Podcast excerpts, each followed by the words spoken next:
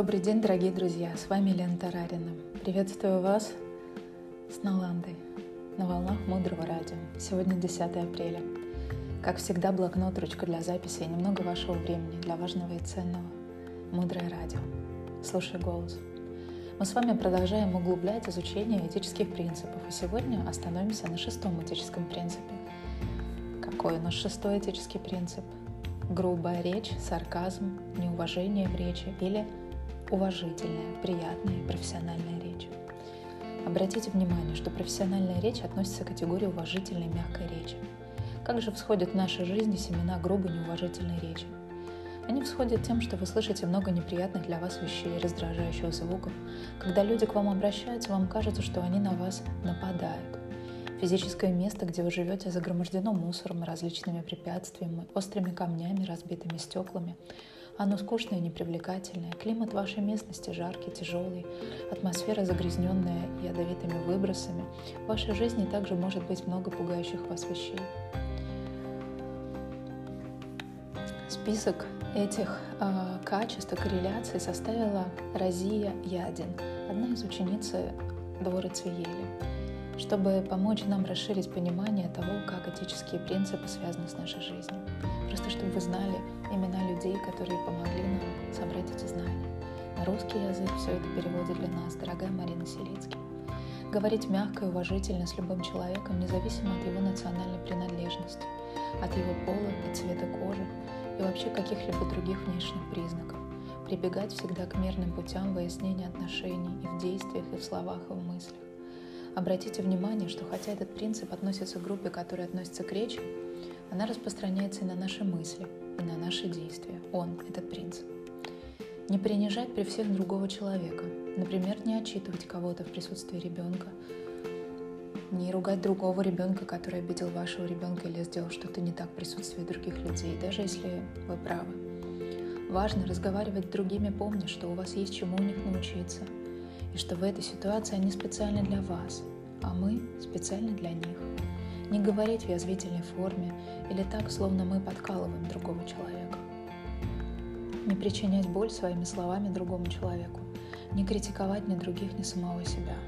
Обратите внимание, самих себя критиковать нам. Как только вы поймали себя на критике себя самого, тут же пишите в минус. И очень часто люди не знают, что писать в минус в своем дневнике. Критика у нас с вами присутствует почти все время, к сожалению. Не критиковать ни других, ни себя и в мыслях тоже, не только в словах, в разговоре с другими людьми, но и в мыслях. Не стремясь отстаивать свою правоту. Почему? Потому что когда мы отстаиваем правоту, мы часто потом в конце переходим уже на раздражение, на грубость, на грубую речь. Важно не перебивать других людей. И если вы цитируете мудрые мысли, то делайте это аккуратно. Сохраняйте скромность, сдержанность, не выпячивайте себя, не выпячивайте свои заслуги быстро замечать себе негативные отношения, замечайте к себе критику и останавливайте ее. Начинайте грубо глубоко дышать, и тогда негативное отношение прорвется, и у вас будет возможность трансформировать его во что-то другое. И еще очень важная подробность. Мы должны с вами соблюдать этот принцип в отношении с животными тоже, особенно в отношении своих домашних питомцев быть очень внимательными, как мы разговариваем. Карме все равно, где она посажена. Стараться очень важно не говорить на свою кошку, рыбок или хомячка плохими словами. Стараться не сигналить на дороге другим водителям, если, конечно, речь не идет об опасности для жизни. Не принимайте участие в демонстрациях протеста. Это тоже форма грубой неуважительной речи. Если я сегодня хочу перечислить как проявляется грубая речь в бизнесе, а это уже из курса Лама Двора, который называется кармический менеджмент, то мы часто испытываем на себе, например, критическое отношение. Другие критикуют нашу фирму, нашу компанию. Положение компании страдает, в компании используют грубую форму общения, подчиненные жалуются на руководство, клиенты жалуются на отношение к ним со стороны сотрудников, конкуренты безжалостны, и они всегда побеждают. Еще есть несколько примеров, как шестой принцип, а точнее его нарушение, проявляется в бизнесе. Сейчас мы будем опираться на книгу, которая называется «Огранчик алмаза». В главе номер 7 описана проблема номер 15. Итак, Как понять, что вы нарушаете шестой принцип по вашему бизнесу? Конкуренция на рынке жесткая. Только вам кажется, что вы идете с конкурентами вровень, как они опять вас опережают.